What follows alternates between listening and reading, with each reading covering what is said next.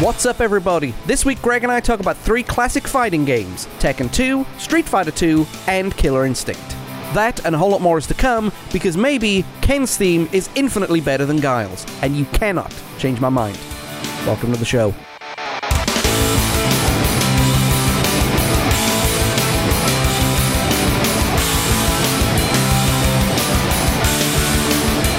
You know, video games and music do go hand in hand, and I'm going to ask you this question, dude. Is it true that Ken's theme is better than Guile's theme? you know, I, I don't know. That's one of those uh, matter of preferences. I think. I think. I think uh, they're all epic in their own way. Really, Street Fighter. they put a they put a put a lot of effort into all of it, the art and the music, everything. So And I think Street Fighter is the king. Hey, everybody, what's everybody doing this fine, fine week? I'm joined by Gregg, and uh, we are here. We're going to be talking about some uh, classic fighting games from the 90s that were released on several different consoles. But before we get started, uh, I just want to tell you thank you very much for your support in the last couple of weeks. And, you know, we, we are back. We are doing fantastic. And if you want to support us, go ahead, check out Facebook, Twitter, Tumblr, and Instagram. That's where you'll find us. Look at Because Maybe Network. That's where we are right now. Check out YouTube, bit.ly slash bmnetwork dash YouTube. And of course, if this is not where you usually get your podcasts, check us out on Apple Podcasts, Spotify, Podbean, iHeartRadio, Stitcher Radio, and tune in. So, uh, as you saw last week, we're going to go ahead and get, and jump in as, as quickly as we can. So, Gregg, man, awesome to have you back. It's been great. It, it's been uh, it's been too long since we last recorded together because you know. yeah, you know, I was actually listening to the um, uh, the pod today while I was working. And um, it got to the Groundhog Day one, and uh, I just thought about how much fun we had doing that one, and just what a great just film that was and just all all the little snips of stuff that I'd researched and just completely forgotten about. Yeah, it was cool. So I was definitely looking forward to uh, doing it again. And how Phil Collins is still in Groundhog Day. Uh, Right? he could feel it coming in the air there you in go. Punxsutawney. Punxsutawney. I, you know, I want to go there one day. Not when Yeah. not in the winter though, because it's too cold. Isn't that is that in Pennsylvania? I think it is. Yeah, because I actually want to go to Pennsylvania. So we should all once this once this uh, COVID thing's over, we should all just like take a road trip together. Because um, the um, Scranton, Pennsylvania, where the office was set, is there as well.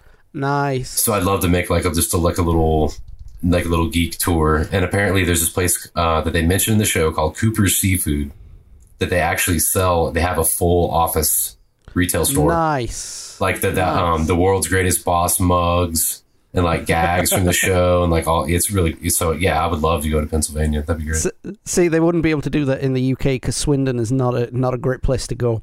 Uh, I'm Gotcha. sorry for so, I'm, I'm sorry for everybody in Swindon. If you if you're offended by that, just replace Swindon with the right end, you'll be fine. Uh, so, um, plus, you know what? We, we got a hurricane to contend with this week, so let's uh, Two probably right. two. Yeah. Oh, Yeah, God, geez, man. So we're not that far back, and like last time. So all right. Right. So this, so like we did, uh, like we did last season when we spoke about the um, the Genesis classics. We're just gonna go ahead and look at because th- again, these three games are not games that we can do a full hour, full hour, forty five minutes dedicated to, right? Because there's just not enough on them. Well, I mean, there's, yeah, I mean, there's not a whole lot. I don't. I mean, there's there is, but there isn't a whole lot to them. If you know what I mean, as far as for the sake of like narrative and like technical explanations, there's Yeah. only really so much you can touch on, really. So it makes sense. yeah. But but they've but they've got enough enough depth in them so that we can uh you know just put put something in there right and this is these are not going to be the only Yeah. Oh, totally. These are not going to be the only fighting games we talk about th- this season either. We're going to be uh, at some point later on we talk about Shaq Fu, but that's not involved. Oh. That's not involved in today. oh, okay. So say you. Uh, yeah, because we're talking about fighting games today. fighting classics, yeah. Oh, I love the AVGN take on that. He's like, you can just add food to anything now, huh? Robin Williams foo. You too foo. you, It's like whatever you want. you, you too, Fu. I can imagine uh, Bono fighting someone in kung fu style. Oh, right. Yeah, yeah. Um. Okay, so He'd kill him with the reduced greenhouse gas emissions. Yeah. You know, I'll just throw, I'll throw his bike Captain at him. Planet style. Yeah, there you go. Yeah, he'll summon Captain Planet and we'll all be screwed. Uh, so the the first game we're going to talk about is we're going to talk about uh, Killer Instinct. Yeah. Now, this was my go-to game when I was when I had the SNES. Right? It Okay. first that it had this beautiful black cartridge in the UK. So like all the other characters were nice and grey, and then this black one stood out. right? Okay, kind of like the Legend of Zelda with that yeah, that with the golden beautiful one. golden carpet car, uh, the cartridge. Yeah, totally. and I think this game deserved its own um, its own different color cartridge because I think this is probably one of the best fighting games of all time, right? Okay. Because I because I'm a sucker for um, you know for anything that's not Mortal Kombat. Now, Yeah. dis- disclaimer to people listening expecting Mortal Kombat. As you can tell from the title, it's not in the it's not in this. We're not going to be doing Oh. Mortal Kombat. Really? Partly, be- partly because Mortal Kombat was a Genesis thing, right? And I'm not trying to trying to you know discredit the Genesis or anything like that, right? Back back when I, I was a, a, youngster, back when I was a young man, back in the uh, in the day before I went grey, um, Mortal Kombat was strictly Genesis and arcade, and fighting games didn't really translate that well on the Genesis because you only had three buttons. Yeah, um, and well, you know, I'm really conflicted about that because I like I like certain elements about the Genesis version, but I also like certain elements about the SNES version. Yeah, Like there was no blood in the SNES version. exactly. Because Nintendo kind of you They know, wanted they they they were trying to keep a kind of clean cut, kind of like family image, if you and will. So Yeah, and that's probably why I never like I never took to Mortal Kombat like a lot of other people did. Yeah, I mean, it's a matter of You know? preference. Like, there, it's a totally different. It plays differently than like Street Fighter or Killer Instinct or Yeah. uh, heck, even uh, one Tekken Tekken two, I think, or three was already out by then. Yeah. So I mean, you already had some good examples of different types of fighting games. But the reason we're not going to go in depth into Mortal Kombat is is okay. We'll do a little, we'll do a little bit. I haven't done much research, but I do know a couple of things about it. One of the things that I do remember about it was that um, it wasn't sprite animated; it was uh, motion capture. Yeah, and, um, and that, and that was actually um, something that they wanted to do because they knew that they had to stand out from Yeah. some of the other competitors, and uh, I really had to give them props for that because Street Fighter was like really cartoony Yeah. and kind of embellished, whereas Mortal Kombat was like really lifelike. And I think that's one of the reasons why I didn't take to it. It didn't, it, but it, it it- it hasn't aged well. No, it, it and that's that's the thing, you know. Like if you look at Street Fighter, it still looks it's classic. It looks good, but Mortal Kombat is just like it's like ooh, '90s motion capture. Yeah. you and, and know? uh, you know, and that that right there is, it was state of the art back then. No, well, it was it was different. Yes. It was it was it was. You, no one had ever seen anything like it before, so it's like. I, I, I didn't even almost know what to make of it because I, I was I was in the younger side. I was probably ten or eleven when it came out. So when I go to the arcade and there'd just be like hordes and hordes and hordes of like these bigger kids crowded around the game, covering up the screen because they're so tall. Yeah. Like I could barely get in there. So just the mystique of it alone had me. You know what I mean? And I think I think that's another reason why I didn't take to it too. Okay. It was made specifically for arcades, Yeah, it was Whereas- seen that way. Yeah. whereas all the other games ha- were made kind of like how okay, kind of like how Bethesda makes games now strictly for console, and then they kind of make a PC version of it to, you know, smooth things over the PC crowd and everything like that. It's the same game, Right. but I think they made Mortal Kombat specifically for arcades with, without the intention of porting it over. Whereas the three we're going to talk about today, they made them for the arcades with the intention of porting them over, so there wasn't too much difference between them. I mean, that's just a theory. That I could be completely wrong. If I am wrong, let me know in the in the comments. Let's- No, let's- no, I, I, I think I think that's an extremely solid uh, take on that because you know there's there was a constant struggle for companies trying to bridge the gap between consoles and arcades, depending on what was selling at that time. Yep. And Mortal Kombat desperately wanted to have both of that. They wanted arcades were still very popular, so they focused on arcade first, and then the the bit wars happened, and consoles started popping up left and right. So they decided oh, to, to do both. Brent, yeah, exactly. We can do both. We can put put our feet, both of our feet in this. Why don't why not do that? So yeah, I mean it makes sense. Well, Midway made the arcade version of Killer Instinct. Now that I okay, did. and they okay, yeah. They, I mean they are very very very reputable company for the most part. I mean, um, good good games. They're they're like the anti LJN. They put out they put out good games like consistently. You know, not every company's gonna hit it out of the park, but I've never been playing a midway game and been like, oh, this is crap. Like I don't I don't ever remember doing that. the only Midway game I struggled with was NBA Jam. Yeah, that that's was- And that, as we mentioned last time, was because of the difficulty scale of it. yeah, that's uh there's some crazy AI in that game. Oh, yeah. Big time. I have the remastered version and on the like ultra hard mode, it is nuts. it is, it's impossible. I, I, pl- I played the ultra hard mode once. It was called easy. Uh, so for all uh, for all you stats nerds out there, this basically was a fighting combat game developed by Rare. It was published by Midway in the arcade system, but Nintendo got a hold of it and ported it to the SNES. Uh, it, Right. was, it was about a about ten months in between the time it was released in the arcade and it came to home console systems. And that was from October 94 to August 95. And if you like ratings, it was a 76, which I disagree with, but we'll get to why I disagree with it here in a little while, all right? So okay. this was different than a lot of other fighting games at the time, and because it, had a plot.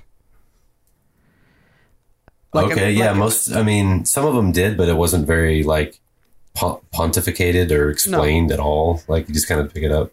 Now the plot was basic, but it was a plot nonetheless, and that, and I think that's why I gravitated towards this because I was at the age where I was looking for more stories and stuff. Uh, because I was like twelve when this came out. Some more, a little more substance, perhaps. Yeah, I mean, look, it's, just to get the, kind of like the movie kind of experience too. Yes, exactly. Because this was around about the time that games started having a lot of stories, and you know, it was just it's a movie that you can control in a way. exactly, exactly. That was always my appeal to video games, was because it's like, yeah, it's that totally. now, it's not a deep plot. It's standard fare. Like you've got an evil corporation organizing a fighting tournament featuring humans, experimental creatures, robots, and aliens.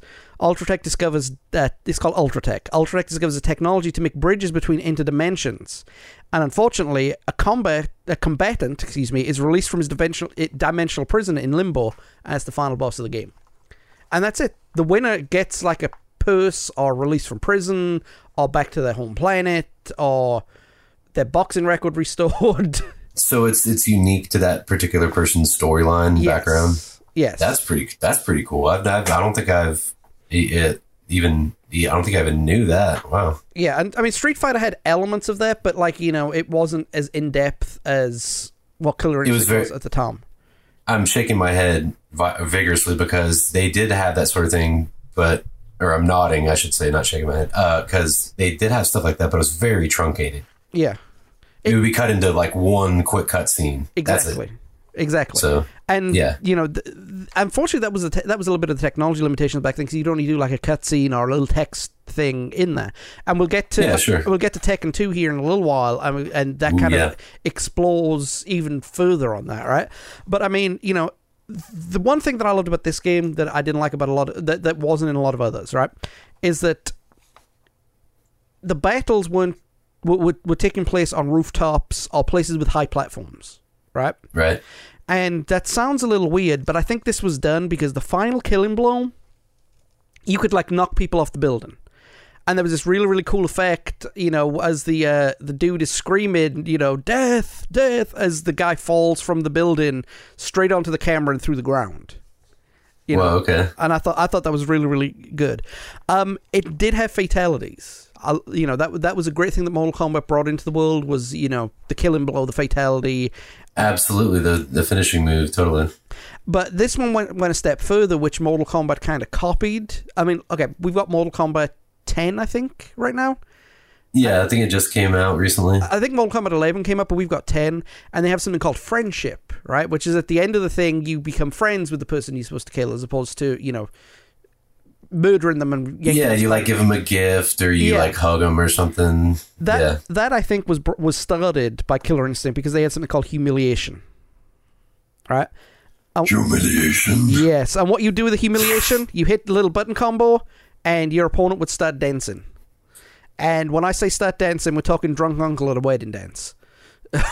Oh, You know, just Okay. like shaking his hips and, uh, you know. this is the dagger of humiliation. It technically doesn't exist. And I think this, Uh. I think this was the first game that did combos. okay. I can't remember any other game, even Mortal Kombat having a, having like a combo system. Um, the first one that I remember outside of this one was Tekken Three. Yeah, So you might be might be right in that because that was like late '90s when Tekken 3 came. I was like 96, 97, Yep. something like that. And like this combo system, every single character had a different combo system, right? See, They- that's that's that's cool too. I like that. and you could have any number. A, a combo was a was a, a repetitive number of hits from three to eighty. I think eighty-one Yeah, uh, was the world record. Yeah, I think I I, I uh, had a good friend that used to play this game all the time, and he used to tell me about all these combos and how you could do. He did like a 63 hit combo. I was like, what? My record That's was like forty-nine. That's awesome, dude. I don't can't remember what number you put out there, but yeah, it was something ridiculous like that. But what happens with a combo is you have to stop a combo, and that's where the whole combo breaker thing came from. Combo breaker, yeah, that was this game. Ah, okay, gotcha. Because like you know they had to they, if they are in a combo system they have to add a way to kind of stop it otherwise people will be throwing things through the cabinet right or throwing their controllers at the tv not through the tv at the tv because you couldn't get it through that thick ass glass you It's know. like a, a check, if you will. yeah It just, So, but- yeah. sorry Oh no, that's all good. It's just every good game has to have. They can't have something that's over too like too overpowered or underpowered, etc. you gotta you gotta you gotta have it you know uh what's the word balanced Yeah, You know, absolutely. the- but um, one thing that it did that it did have that I didn't like. Okay, like most fighting games, it had, every character had two health bars, right? Right. And the object of the game, the object of the fight was clear health bar. You know, simple standard stuff.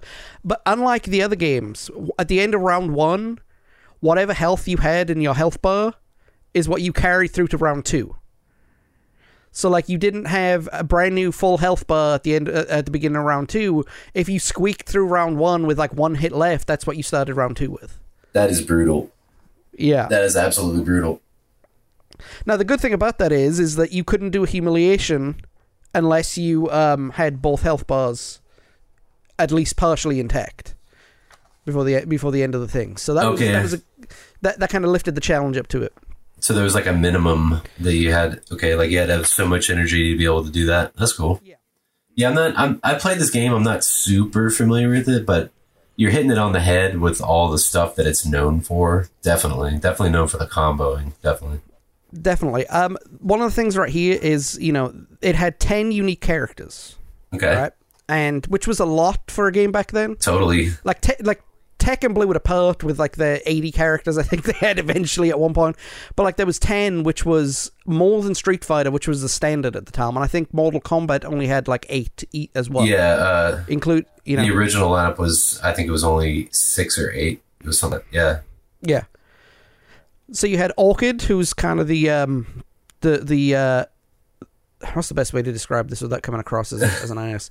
Um, Orchid, Orchid was the skirt of the game. Oh, uh, the eye candy. She was, the, yeah, she was. She was there basically to Get get, the fans- teenagers involved. There's yeah, no we used to call that it. fan service. Like when um when we were playing Fan Tekken service. and um the, and one of the hot um, Asian girls would do a really high kick, and you'd see part of her, Yeah, you know, leg, the upper part of her thigh, and part of her buttocks would be like Yeah. fan service, fan service.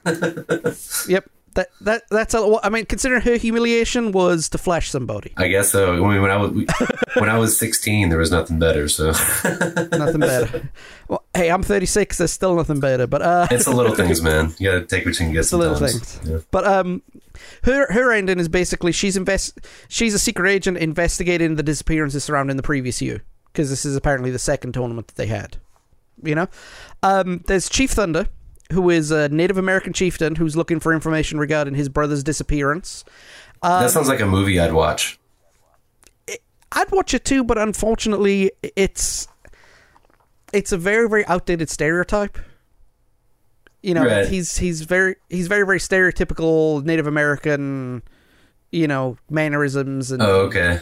Yeah. Yeah, so all this, all the, the the peace pipe, the the Yeah, the the TP, it's all there. Okay. Yeah. the tomahawks. You know, it's just it's des- it's designed for you. Uh, Yeah. it's, it's designed for you to look at and think Native American But know. it's it was done in a different time and a different time period. yeah a different worldview. Yeah, absolutely. So yeah, I, I guess I understand that. yeah. It's it's it's it's not it's not correct now, but we didn't know it wasn't correct back then.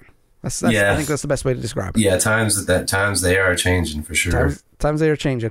Um, next character was my character. He's my go-to character because he could do the combos the best. Okay, Like, yeah, I remember this guy. I remember this guy. Cinder. Yeah, He's yeah. He's a prisoner of flame, and his story is if he wins, they they find a cure. They cool him down. they just dump a water in his head. He's like, ah, thank you. Well, this is the thing. He only appears in this game. And the remake that they did a couple of years ago for the uh, Xbox and, and PlayStation 4. he probably burned away. Burned away. Because his, his, right, his rival was Glacius, who was an alien made out of ice. Okay, that well, that there, there you go. There's that balance. There's that yin and yang again. Every good game's And- got and- it. I'm telling you. And and and his his story was he's he's free to go to his home planet if he wins. So basically, he's Poochie. You know, Okay. It's like he- died on his way to his home planet. Uh, we had Fulgore, which was the uh, Ryu of the of the game because every game had a Ryu. Uh, Yeah, he was, a yeah. pro- he was a prototype cyborg uh, entering the tournament for you know for uh, last minute testing before they make a bunch of soldiers out of him. Which, if you were going to fight a cyborg, you're going to get hurt because you punch something metal, they're not going to feel it. Yeah, um, I, I, unless you have like plasma fists or something, or you know something that, that we haven't thought of yet. But yeah, that, that sounds that sounds like it's going to be disastrous. That's LJN's new game idea. Uh, Quick, copyright it. Throw a movie on yeah, it. there you go. There you go. You have a Jago, Jago, Jago, or Jago. I can never pronounce it. Uh, he's a Tibetan monk who was abandoned as a baby and is the twin brother of Orchid. I bet it's ha ha ha Yeah. Apparently, he's like some tiger spirit monk thing. I don't know. It's Okay, that sounds but cool. uh, his fighting style is what they base Fulgore on. So, like all games, not only do they have a Ryu, they had a Ken. Uh, of course, yeah. You have to have the same dude, but with blonde hair and a different gi. I mean, um, yeah, totally. the rest, uh, there's TJ Combo, who's a five-time boxing champion with uh, with uh, cybernetic implants in his arms, based on Mike Tyson. Oh, okay. Because because all boxing characters in the '90s were based off Mike Tyson. Well, yeah, he was the quintessential um, boxer at that time for sure. For sure. Then then you had uh, Riptor the dinosaur, Sabrewulf the werewolf, Spinal the skeleton, and Eyedol the demon. I mean, on the face of it, these look like a ragtag crew of people that of fighters that sound cheap, cheesy, and cartoony, Right. And they are. But at the same time, they all had their their strengths. They all had their weaknesses. You know, Yeah, yeah. and they and they were all good fighters, except Eyedol, who sucked. well, I mean, his name. Come on. right? But I think that was the way with all fighting games. If like you unlocked the the boss to fight as yourself, they you they weren't as good. You couldn't control them the way the AI can control them. Well, yeah, because that's uh, computer computer assisted, man. That's, you know, it's just. Yeah. I mean, literally, it's all logarithms. How much do you want this to suck? Okay, turn up all the way, and not not very much. Turn down a whole lot. You know. I mean, I think personally, you know, if if your character if you're in a fighting game and your character can't jump, he's a bad character. yeah. Well, I mean, and there's characters that have, um, like in Tekken, there's a character whose strengths are on the floor. Yeah, Like he's a jujitsu, I believe it is the discipline where they do a lot of throws and Yeah. like leg locks and stuff like that. So, I mean, I guess it just that sort of thing in a good game will force you to explore options like that. fighting styles. So who knows? There could be a whole different like array of uh, te- uh, techniques or you know approaches that weren't even being u- utilized. Who knows? You know. Pr- th- th- There's definitely a lot of stuff in these games that most people didn't know how to use, even now. Yeah, I could see that. Yeah. Because even though they were small games, once everybody got their kind of their default fighting style, even if they attempt, even if they did with other characters, they didn't really um, experiment too much because they always went back to what they knew worked. Yeah, I mean your bread and butter. Totally. Yeah. Totally. So, like you know, like most games, it has a very very easy difficulty system from level one to level seven, and any of these storyline elements that we've mentioned so far, they don't become available before level two. Now, I wrote down level three; it's actually level two. Okay. Uh, so you know, any, anything that, that we've mentioned right here, you've got to play difficulty at level two, which, to be fair, is not that difficult. right. You know, if I mean, if, if level four is average, level two is kind of easy. Level That's a- one is Yeah. I was about to say with that with that kind of difficulty uh, rating, I mean that's a gradient. That's a pretty big gradient. Yeah. So I mean you're talking, you know, it's a very nuanced because most games it's like easy, normal, hard. Yeah. I mean, but then but then again, um, you see games like Skyrim where they've got you know, you know, adept Leg- legendary. that goes five or six, you know, and then they just start adding new categories at the end. So that's that's that's kind of cool. They kind of I think they kind of pioneered that in a way. Well, when Skyrim is re-released for the PS5 and the Xbox One X new system that's coming out, Yeah. um, they're probably going to add legendary and super legendary, Ultimate, Which, ultimate uh, legendary, ultimate legendary, double where- where ultimate everybody- legendary. where everybody does five times more damage and you do ten times less damage. Yeah, like you're, or it's like hundred to one. Yeah. I'm sure. I'm sure I'd be able to find a way around it once I get to level seventy after smithing all those uh, daggers and doing all those enchantments. Yeah, I would just do business all the way up to like level forty, basically. Ironically, I know we're slightly going into into modern gaming right now, but uh, ironically, my latest Skyrim character, I'm at level forty-seven, nice. and I'm just starting to get um to, to break out into the world. Oh, okay, cool. Um, I think the thing about this game though that made it unique amongst others, right, was the fact that uh, it had a soundtrack. And I know all you know. I mentioned Guile's theme and Ken's theme and blah blah blah blah, but I'm talking about this had a legitimate soundtrack that was released on CD. That uh, if you bought like a certain edition of Killer Instinct, it came with it. And like you know, not not a cassette, a CD, which was high tech in '94. Yeah, you don't. it- yeah, you don't see that. It's usually with movies. You'd only see that sort of thing. But to get a one in a game, yeah, that's that's pretty rare. And unlike a lot of the uh, the games that came before it, they actually wrote, they actually designed the level first, then recorded the music. Okay. Because a lot of these, they, a lot of these, they just recorded a soundtrack. I got, gen- I grabbed generic stock stock tracks. Yeah. They actually, you know, they made the themes to reflect the artwork, which was good. You know, I think that added a lot of, you know, a lot of gravitas to it. But I mean, you know, we, we we've spoken about what you know what we've what we've done with this. I I think this is better than what the critics gave it. Okay. And you know, it's not. Look, it's not. Whenever people talk about fighting games, they talk about Mortal Kombat, Street Fighter, Tekken. Right? Those are the those are the holy trinity. I personally think that this should be there.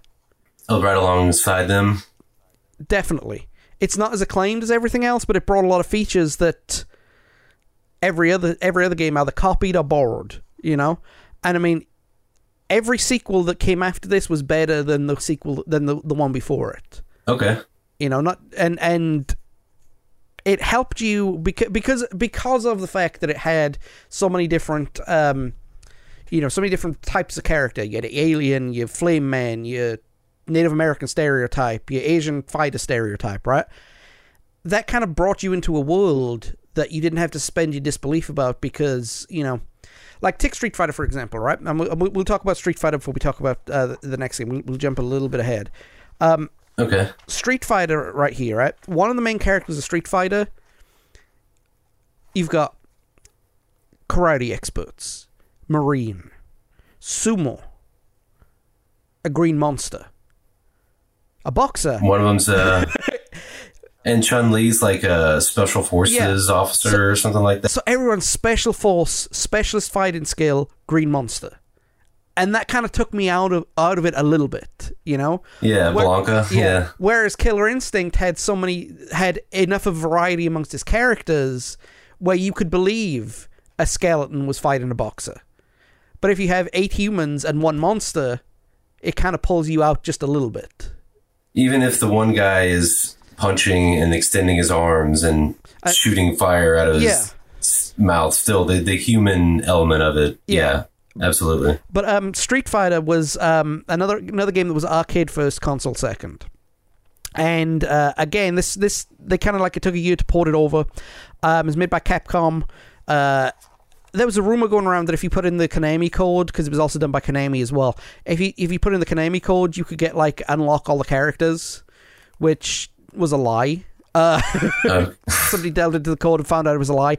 But um, they kind of saved that for Street Fighter 2 Turbo okay. where you could play all the where you could play all the characters, including the bosses, which is why um, you know I said that about you know the bosses are not made for human for um, human AI. They they're, they're for AI AI. You know. Okay. Yeah. Yeah. But um, basically put, this this is eight fighters compete in the World Warrior Tournament, with the last one standing has to compete the leaders of the underground organization to win it. Again, you know, it's it's a very very basic plot. It kind of holds it all together. But I think this was designed more for two players. Yeah, absolutely. Yeah, um, I think the best fighting games have to stand like they have to have a good uh, two-player system. Because uh, I mean, there's there's uh, was like Dangerous Streets. Like there's some other ones that were really bad. Like that that you would see the you would see the computer do their thing, and you'd be like, okay, cool. And then you try to pull off the moves, and you couldn't because they're like impossible to do. So having an authentic experience with both players makes the best fighting game for sure. Yeah, definitely, and I think you know this this game right here is uh, that people have said that this game is the um, arcade killer. Right, uh, this was the one that kind of you know struck the even though the arcades took a long while to finally collapse this was the one that struck the fatal blow and they never recovered from this right yeah because it's a really smooth smooth console game it's very very good and not only is it very, very good, I've got these backwards. Not only is it very, very good, it's very, very. The replay value is phenomenal. Yeah, there's a lot for a fighting game. Yeah, absolutely. Uh, it's a very in-depth game. I've I put a lot of hours into this one, learning combos and trying to beat other people and stuff like that. So this totally. is one of the few games that I. This is one of the few games I actually video recorded back in the day. Okay, right on, right on there's a there is a videotape at my mother's house somewhere of me playing uh me as a nine year old playing tech playing uh, Street Fighter Two, and I got to I was playing like on level seven. I got to Vega and I couldn't do it anymore. Uh, because yeah, Vega's ugh. Vega's tough. Um, but you know, unlike unlike Killer Instinct, you had your life meters that refresh after every battle, which I thought was really really great. Um, and every bout on this had a time limit. Now, correct me if I'm wrong, but sh- there's no way you can do these these battles for 99 seconds. Like a single a single fight, there's absolutely no way it would take 99 seconds to to end it. Yeah, we would always um, when me and my friends play Tekken, we'd always turn it to infinite. There you go. Always, you know? just because I mean that that should not be a factor. No, and but even at the you same know? time, even at the same time, the everyone's punches and kicks were so powerful that even blocking someone, if you did nothing but uh, light punches, it would take maybe 45 seconds at most. Yeah. Drain, well, they added drain. guard damage later on, too. Um, they have a way you could toggle it off and on. Yeah. And we used to play with it on for the added challenge. Yeah. And uh, I can tell how many matches I should have won that I would have won if guard damage had not been on. So, yeah, yeah, man. That, that's that's the thing about this one too. It was you know um, I always fell for pressing the wrong button at the wrong time. Cause yeah, because they had right in in the SNES version, uh, you had uh, the L and R button up top, and then you had the four buttons on the pad, and basically you had three kicks and three punches, and you had three different levels of punches and kicks. You had soft punch, medium punch, and hard punch, and then soft kick, medium kick, hard kick, right? and you won't forget you won't remember how many times somebody would mess with your control setup and you thinking you throw in a nice hard punch and it's like you know a little little jab. Little dinky yeah. Because i used yeah. to switch them around. I used to put the powerful punch at the front and then because the, t- the top the top buttons are kind of to top me i couldn't yeah i couldn't quite land them with the same finesse as i could the thumb buttons. Yep so yeah yeah that, that's the same here and I, and I always made sure that i set uh, now, did you do this? Because I made sure that all my fighting games had the same button setup. Um, no, because um, I play Tekken with my fingers actually. Okay. So I have it set up that the top buttons don't do anything. Okay. Like top uh, button is the tag, but I like the buttons free. But on Mortal Kombat, no. I mean, for me, it's to answer your question. No, it's for me. It's pretty much different every game. Okay. The, no, I I, cha- I kept all of my things exactly the same for each uh, SNES fighting game. Okay, well that makes sense. That, that, that makes that, sense. yeah, I'm forget. I'm I can't word today, man. Uh, no worries. I'm all over the place too. I'm talking about different consoles and stuff. So there you go. We're all good, man. Um, this this did something that a lot of fighting games didn't do at that point, but the original Street Fighter did. It was like um, all the special moves were physics defying. Every special move was physics defying. Like conjuring fire, or like turning upside down and rotating like a helicopter. Kick. Yep. Yeah. Um, sumo wrestler doing a running dive across the room and landing on his feet. Exactly. M. yeah. M. Bison's electricity. Exactly. you know, yeah. Yeah, Blanka Um, being perpetually electrified. Yeah. Yeah. The, Sure. the monster, man, the monster. He's he's he's as terrifying. as they come. I think the only one that had human moves was Zangief, the the Russian wrestler. Yeah, and even he had some. He had that thing where he would spin, like Spinning pile driver. yeah, he would spin, and but he would like go on blue flames too, or like plasma or something. That was that was tripped me out when he throw that up. The, the one thing I love about this game is the, the mini games in between all the battles. Like you do two battles and then you have to do a mini game, and then two battles, then do a mini game. Oh, So like have, destroy a the car. Or, Yeah. yeah, yeah. Oh yeah, that was I- I- fun. they should have just made a whole game of mini games. Yeah, just destroy the. That should be just a. Uh, well, I mean, they An yeah, option. yeah, yeah. I was going to say an unlockable like um mode or Game whatever because they had Tekken Bowl in uh Tekken Tag, and I couldn't tell how many hours I've spent playing Tekken Bowl. And on te- and in Tekken three they had the street the, the Streets of Rage mode. Yes, they did, and they brought that back for Tekken Five. I think so. It's been kind of like a mainstay in a in a way. I, I didn't really like it as much as the as the regular game personally.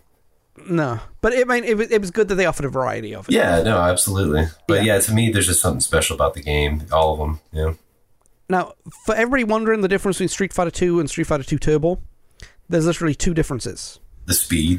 the, yeah, you could you could ramp the speed up like really fast or really slow, and you could play as any character for so any of the eight from the original game plus the four bosses, and everybody had like a palette swap, so you could like have blue Ken versus red Ken, you know, and playing as playing again playing as Bison and playing as Vega was terrifyingly difficult. Yeah, yeah, they've got a a lot of specialized moves and stuff. It's one of those things where you see the computer do it and you're like, whoa, and then you go look at it and you're like, what? like to pull it off, you know? Right. Now, this is the thing, right? This is one of the um the things that I didn't know about, right? The, the three of the four bosses, right? The fir- one of the bosses was established in the original Street Fighter game. That was uh, Sagat, right? Yeah, He was the he was the original boss of Street Fighter One. So Street Fighter Two, he's now the underboss, right? right. The three the three bosses they brought in were Bison, Vega, and Balrog, right? Right. Now, I didn't know this. Balrog is the American boxer who looks like Mike Tyson. Yeah, he's very, very much uh, based off Tyson. No, they're he was that. suppo- he was supposed to be he in Japan he is M Bison. oh, Balrog is? Yeah. He was M Bison. M Bison. M Tyson. Sounds the same. Uh, Nintendo thought they were going to get sued in America, so they changed it around and the last boss became Bison. He was originally called Vega. And Vega was originally called Balrog. God, is that is that is Identity, Identity Crisis Central right there? That's crazy. Like when I read that I was like the only one that, that makes sense is is Balrog being M Bison because it's a play off M Tyson. Yeah, you know? yeah. Okay. Again, another '90s boxer with based on Mike Uh, Tyson. he was the quintessential '90s boxer for sure, man. Once again, Yep. That and the fact that he was in Vegas as well. Yeah, the special stage was Vegas. I always liked his look, like the mask and the the. um I hated the the glove thing though. That used to claw? piss, yeah, it used to piss Yeah, me for- off. Vega, man. I, I yeah, Vega was the, Vega was the only one I had trouble with at, at any level. He's so slippery. Yeah, Yeah, Just I- because he could climb the, climb the fence like Spider Monkey. You know what I would do? I would um I would just get Guile and just razor kick him every time he did that. Yeah, every single time, Yep. every single time because it was easy.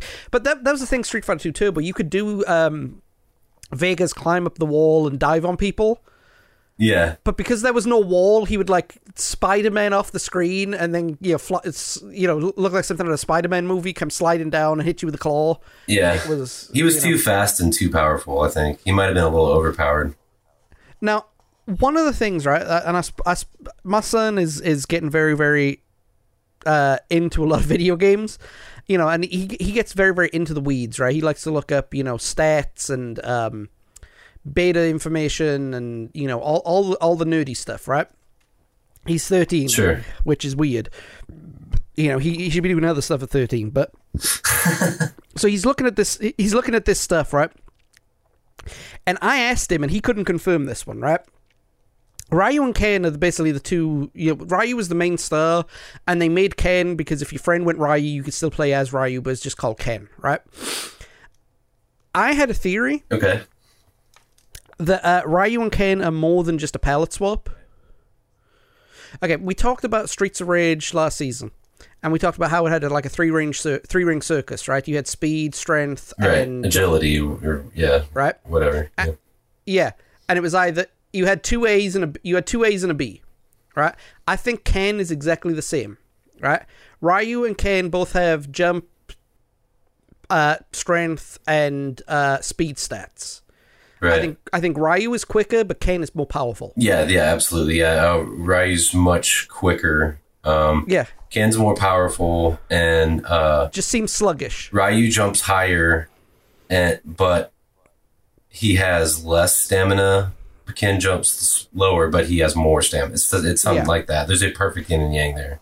Yeah, it has it has to be, man. It has to be because that's the that's the only way why I always seem like I do better with Ken than Ryu because it takes less less po- or it seems like it takes less hits. And they all have the same moves list, so I mean, you could empirically test that if you wanted to. I might have to do It, that. it'd be possible. I mean, I'll, I'll help you out with that. No problem. Anytime. I'll, I'll I'll hook up the uh, I'll hook up the SNES here in a little while. Uh, try and do it over Zoom. um, then you've got like Honda in Japan, uh, sumo wrestler. You got Guile, who's been memed, and as I spoke with Sarah last week, you know, if you memed, you've made it. Yeah, he's the Van Damme. Base. He's based. He was modeled. I've Yeah. I've confirmed that 100. percent He was modeled after Van Damme, who was the And- quintessential kind of movie star karate guy at that time too.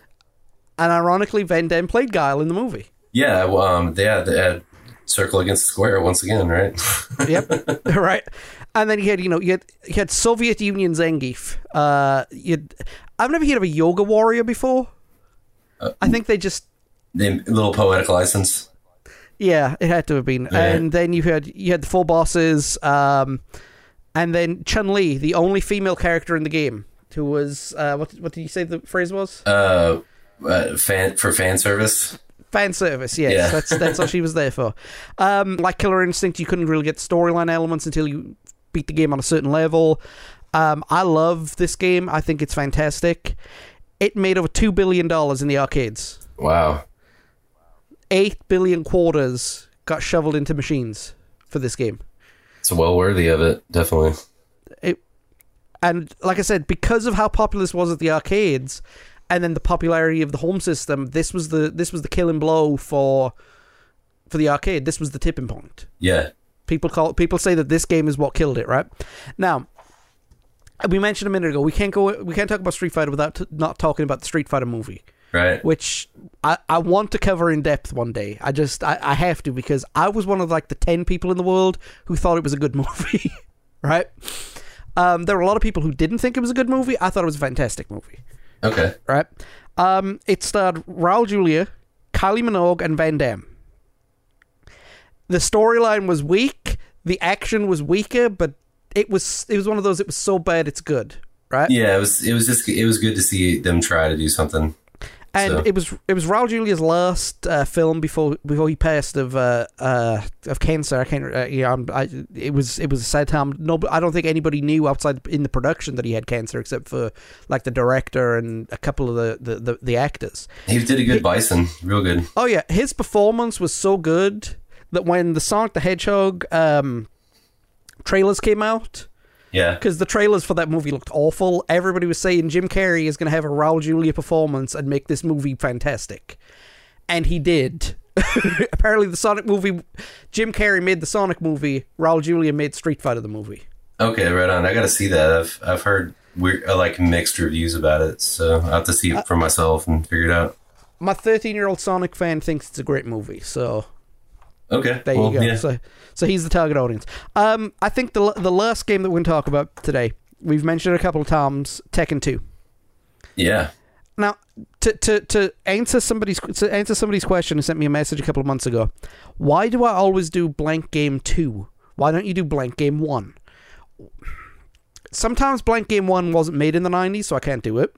Sure. But blank game two ironed the kinks out. So Yeah. whatever. So the first the first game was never really as good as the second game. Tekken One wasn't that good. Yeah, I've I've No. played Tekken One. It was it, they were onto something, and it, it, I mean, it was Yep. playable for the time, and it was good for the time. But yeah, they they had they they made some serious progression in this game. And as soon as they made the progression, bang, all run by the game. Yeah, they basically set the bar. Like um, uh, Street Fighter has borrowed elements, um, and other fighting franchises have Yep. all borrowed like artistic and like coding moves, like all kinds of yeah. Been a lot of copycatters. I mean, this was this was on a 2.5D plane, right? Right. Which was unusual for the time. Now it's you know it's 360 whatever.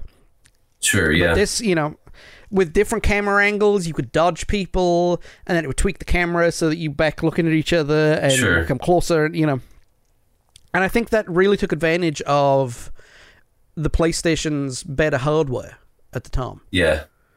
And I mean, you know, uh, CDs back in the day, right? They could hold 790 megabytes of information. I think it was. Yeah, right? something like was that. The final score. Whereas a 16-bit cartridge could only hold like four megabytes. So they could stuff a lot more information into a CD, which is was Sony's strength. At the beginning. compressed video and audio Yep. and more graphics, more everything. Yeah, absolutely. I mean, Killer Instinct, the main hook was the combo system. Yeah, Street Fighter, the main hook was the special moves.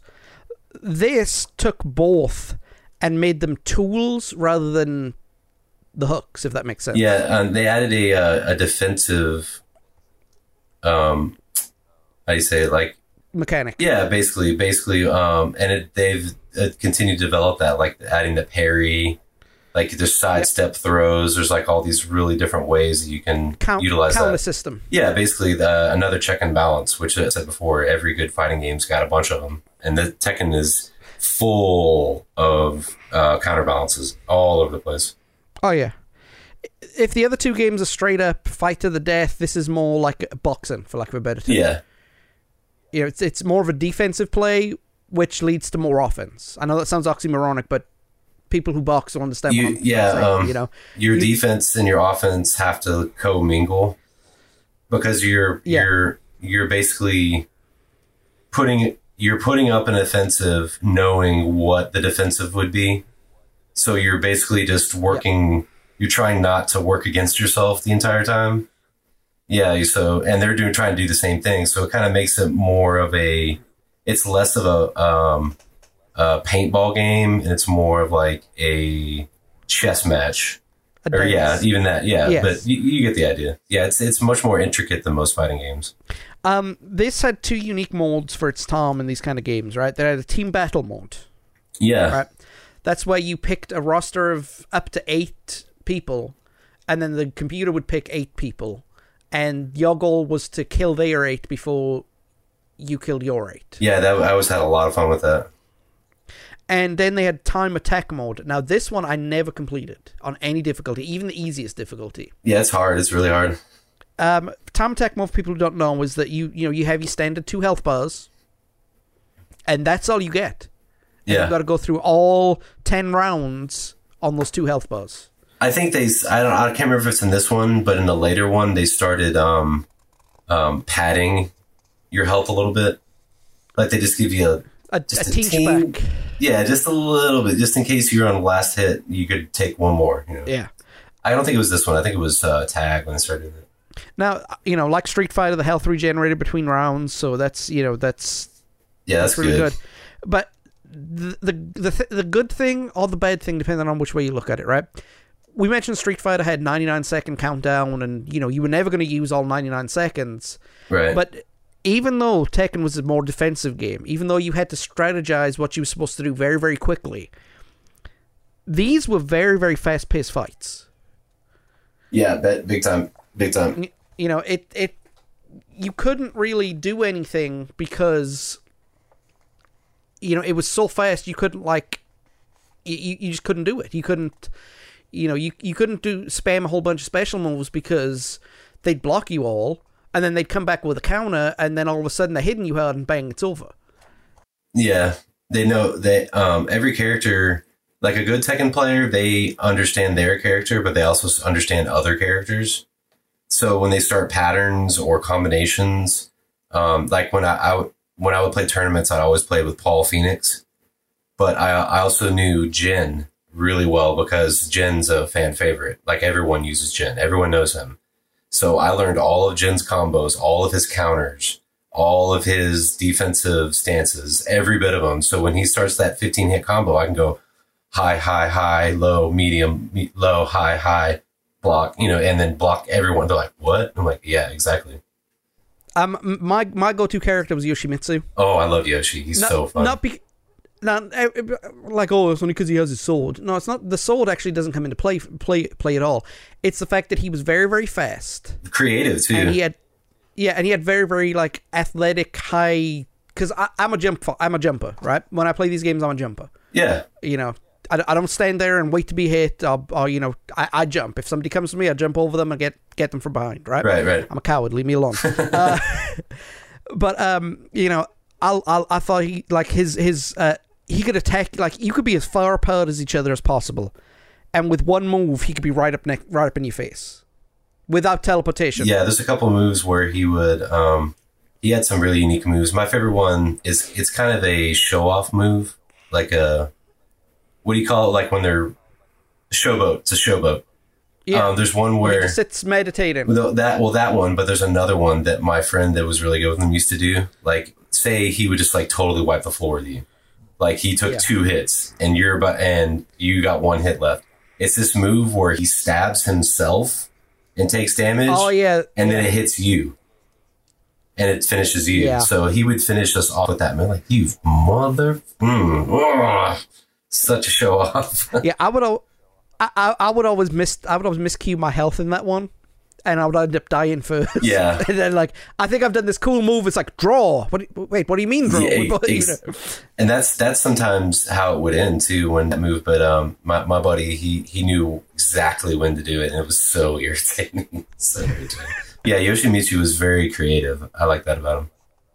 Now, this game has the most characters so far, right? 24 playable characters. Yeah, big roster. Some are just simple palette swaps. Some are more or less more or less identical characters. Yeah, like the Jacks, they're all the same. Yep. Um, and, but and you've got some characters or in essence the same, but have different sprites and different power ratings. For example, um, Heihachi and Jin.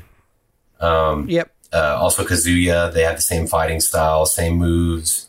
However, Yep. um, there's a few subtle differences like power moves and whatnot. But yeah, um, uh, Nina, she she was only in this game. I don't think she made. Yeah, she made tag. What am I saying? Uh, Nina did, Anna didn't. Yeah, Nina, uh, but Nina and Michelle were real similar, uh, and you had that happen later on too. Yeah, but um, they had a they had a pretty unique roster. They, they did, right? And the, the good thing about it was, right? The first 10 characters, you unlocked someone, you know, pretty much every time, right? Yeah, So, you know, uh, Jin Kazama un- unlocked her uh, sensei. You had Yoshimitsu with Kunimitsu, which was a, a forested version of it. You know, you had you had Jack and Jack, you had King and Armor King, blah blah blah blah. There was a character, right, called Roger or Alex, right? yeah, And to unlock, I didn't even write notes on how to unlock these because it's done such convolutedly. Like you have to get, um, they had something called Great in this, right? Right. Which is you you had you know a flawless victory. I think it was called. Um, perfect victory, which is basically flawless victory. You won with one he- with, on your first health bar. right. Uh, per- perfect means you didn't get hit at all. But then they had something called great, which is literally you had one hit left, and you were dead. Yeah, it's like a, you edge out. Yeah. you edge victory, like it was a photo you finish. basically, to you had yeah. to complete fight number three with any character as great to unlock Alex or Roger. Yeah, yeah. Now that's convoluted. It kind of is, but I mean, it's do it's doable. I mean, you play enough, it's gonna happen eventually. and then you had Kazuya you had to beat with uh with any underboss with any you know what, what they call the underboss so like um the person they unlocked you had to beat so say for example you you, you did the game as king you unlock armor you unlock armor king to get Kazuya you had to beat the game as armor king Armor King. Okay, so whoever you unlock, you have to beat with an unlocked character. yeah Okay. and then you had and then you had to beat the game as Kazuya to unlock angel or devil oh, okay. Yeah, that makes sense because that's connected to Kazuya. I'd say Okay. I'd say those unlocks were convoluted, but I mean, that I think was the benefit of the PlayStation because you could do convoluted stuff and extra hidden stuff and everything like that, and people would go ahead and, and find it. You know, they Yeah. had the time they had the time to bury the secrets and the time for us to go find it because it was a it was a far bigger game. And it's it's part of the element of replay value, as you were saying earlier. Good fighting games have uh, extensive replay value, and this is I mean- probably the best of them all in that regard, in my opinion. Definitely, definitely. I mean, This series as a whole, not just this one game, but like Oh, the yeah. Tekken franchise. Yeah, I think this was also an underrated hit, if if that makes sense. Tekken One was okay, yeah, and you you know you did a sequel just to kind of okay, this was okay. Let's iron some of these kinks out. If it works, great. If it doesn't work, well, we've tried. right. And I think this one knocked it out of the park so much that the subsequent games, the Tekken tags, the Tekken threes, the Tekken whatever we're at now, you know, they they owe it to this game for ironing out so much of what they did and bringing in all these modes together. Yeah, and making it work in a very um, kind of awkward time as far as gaming went, because you're kind of right in between the the emergence of 3D. Because by then we had N64 was doing 3D, and but only really Nintendo kind of had mastered the 3D, and with them adding that sidestep and the kind of the 2.5, uh, and but doing it on a CD based console. It bridged it. Yeah, exactly. Because they they for the problem was Sega CD came out and Amiga CD32, and we were like, "Ooh, dude, CDs are not going to be good.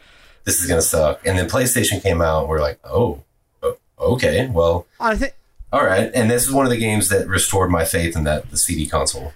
I I think that was because uh, Sony spent a lot of time with Nintendo developing it. I mean, because this thing most people don't don't realize is that the PlayStation was originally supposed to be an add-on for the uh, SNES, And they pulled out or something like that. Like, Ninten- Nintendo pulled out because they wanted to devote time to the 64, and Sony had this proprietary software that all the kinks had already been worked out on. And they had the all the rights to it at that point. Yeah, Yeah, might so- as well go into business for yourself. Yeah, just you know, it's ironic that Sony won the console war that they weren't a part of. Yeah, they were, I, I, yeah, I would say that they kind of did because at the end of the day, they've um, they've got a bunch of the old Sega and Atari rights and Yep. lots of other things like that. They're still still extremely powerful in their own regard, definitely. Now, now I'm one of those guys where a console is a console. It doesn't matter, you know what. It doesn't matter what I hold in my hand as long as the game's good. If the game's I've good, always yeah, and playable, who cares? Yeah, and and that's one of the reasons why I didn't like fighting games on the Genesis because I just didn't think they they worked. You know, because of yeah. Like in Mortal Kombat, the block was start. yeah, exactly. Like, what the hell is that? Yeah. Yeah, But um, you know, this right here. I mean, look, Street Fighter was great. Mortal Kombat was good. Was great. Um, Killer Instinct was great. But how many other fighting games came out? You know that. I mean, we laughed about Shaq Fu earlier, right? And which we are going to Yeah. talk about. In a, we are going to talk about in a couple of weeks. But um, the genre was like stale. yeah. It was, was- it was trite. It was over overdone, big time. Yeah. and the first Tekken wasn't wa- again didn't set the world on fire. It was And it just- was it was a good effort. It was a good like okay, here's what we want to do, but And it didn't really get it out until here. yeah, and it added to the staleness, right? You know, the first one did. Just threw right on top of the pile. Yeah, this this made it fresh. This refreshed the whole genre, I, yeah, I know, agree with um, that. and plus, you know, Nintendo couldn't compete with it, so they decided to go in a different direction, and that started the Smash Brothers series, Yeah, it's once again, which is still going on today. yeah, once again clinging to that family friendly kind of vibe. You know, even though it's a fighting game, it's kind of a comical sort of Yeah. fun Nintendo way instead of like, oh, I'm gonna get decapitate Link. Ah, you know, like right. It if you're playing with a 13 year old, it's not fun. Yeah, because they they yeah. hey, anytime I play Tekken online, I don't have a good time because it's um, it's always someone who's much younger than me, and they're doing like juggle combos and like you breaking out swords Yes. and guns. And I'm just like, dude, really? So And I like I'm sitting there right, get, getting getting my getting my ass whooped by my kid and realizing just how obnoxious I was when I was 13 to 15 playing all these games. Thought I was brilliant, and then I full realized, circle. oh, I'm not brilliant. Yep, that's just Uh, I'm not. yep. I'm not brilliant. I'm just that many years old now. exactly. You know? Yeah. Um, but uh, you know, the story kept the gameplay fresh because every single character had a different story. Even the unlockables had a different story. Yeah. And even though the even though the story was a mute cutscene, you kind of got the gist of what was going on. You found out who had alliances together and who were friends together.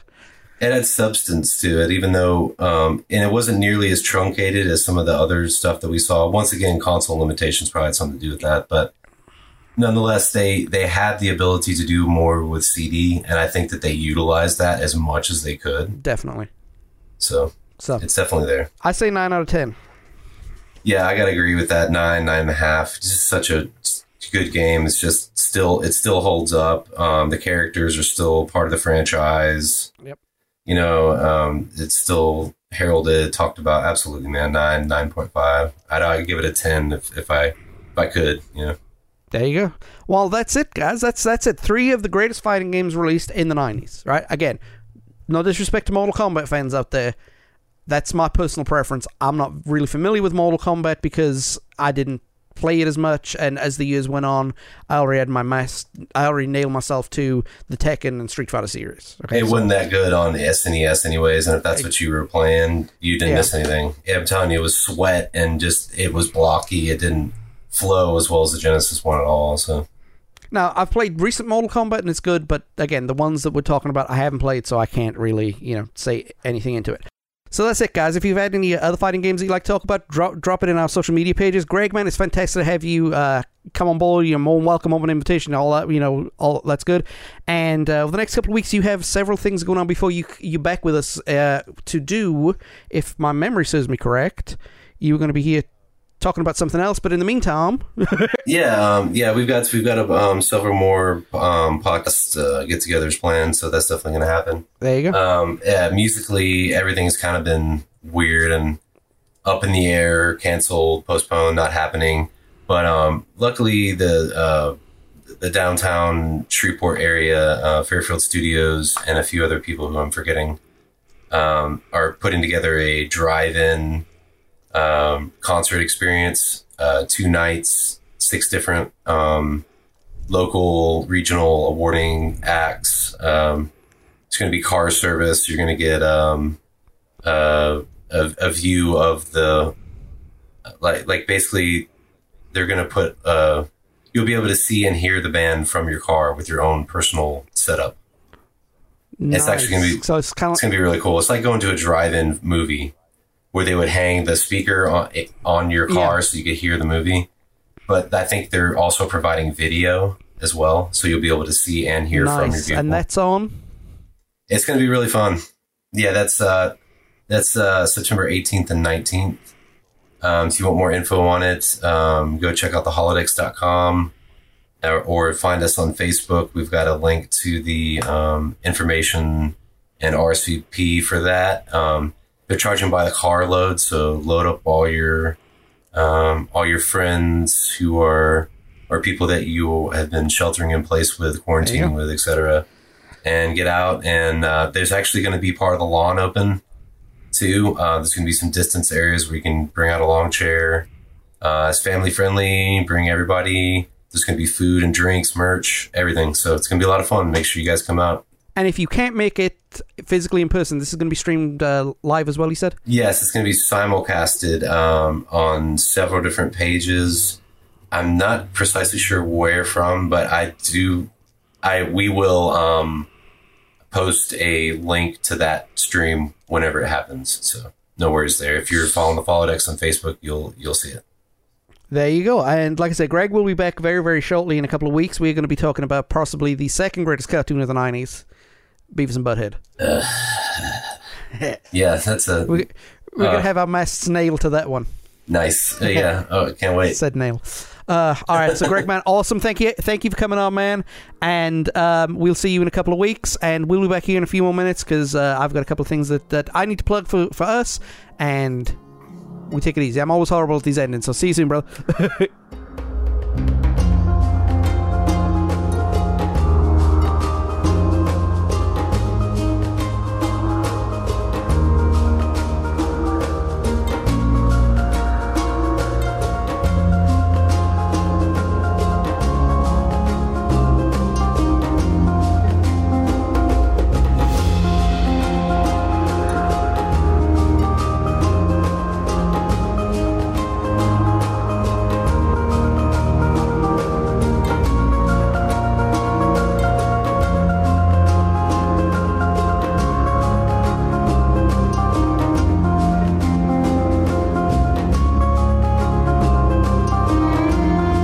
sincerest thank you to Gregg Gregory for coming on this week and giving us his expertise in some 90s video games. See, fighting games aren't awesome. They're just a little too small to uh, do uh, on the regular. So, uh, but thank you for coming on. Uh, he and the Hollow Decks are going to be performing at the New Normal Drive-In Live-In concert on the 19th of September.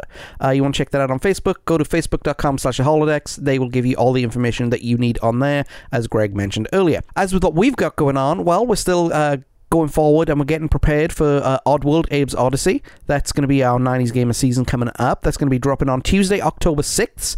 That's uh, a little over two weeks away, or three weeks away r- right now. And of course, that's not the only video game stuff that we've got going on. We are going to go ahead on November 28th, 2020. We're going to be doing a live stream of FIFA The Road to World Cup 98 to see if I can take little old Wales all the way to the World Cup final. And of course, that live stream is going to be for the Movember Foundation. Any donations would be fantastic. Um, I'll give more information as time goes on.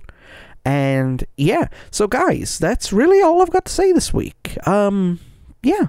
So uh, it's very very quiet on the uh, on the western front up here, but uh, yeah. So this you know that's that's really really good. Next week uh, we're gonna have uh, Dexter Ryan and Benjamin Tynan on as we're gonna be talking about the 1994 smash hit The Lion King, and I'm looking forward to this. First time I've recorded with uh, two guests, so uh, that'll be uh, interesting to go. Be a dynamic. Um, but guys, if you're on social media, check out Facebook, Twitter, Tumblr, and Instagram. Uh, if we are not on your social media platform of choice, go ahead and check us out on all the good ones like Apple Podcasts, Spotify, Podbean, iHeartRadio, Stitcher, and TuneIn. And of course, we are on YouTube, bit.ly slash bmnetwork YouTube. That's where you can find sample episodes, all of our video game series. Um, if you just have uh, YouTube on the background, that's where all of our podcasts are uploaded as well. And I guess that's it. Take it easy, stay safe, say your prayers, eat your vitamins. I don't know what I'm saying. I always have a hard time ending these things, but we'll see you next time. Have a good week.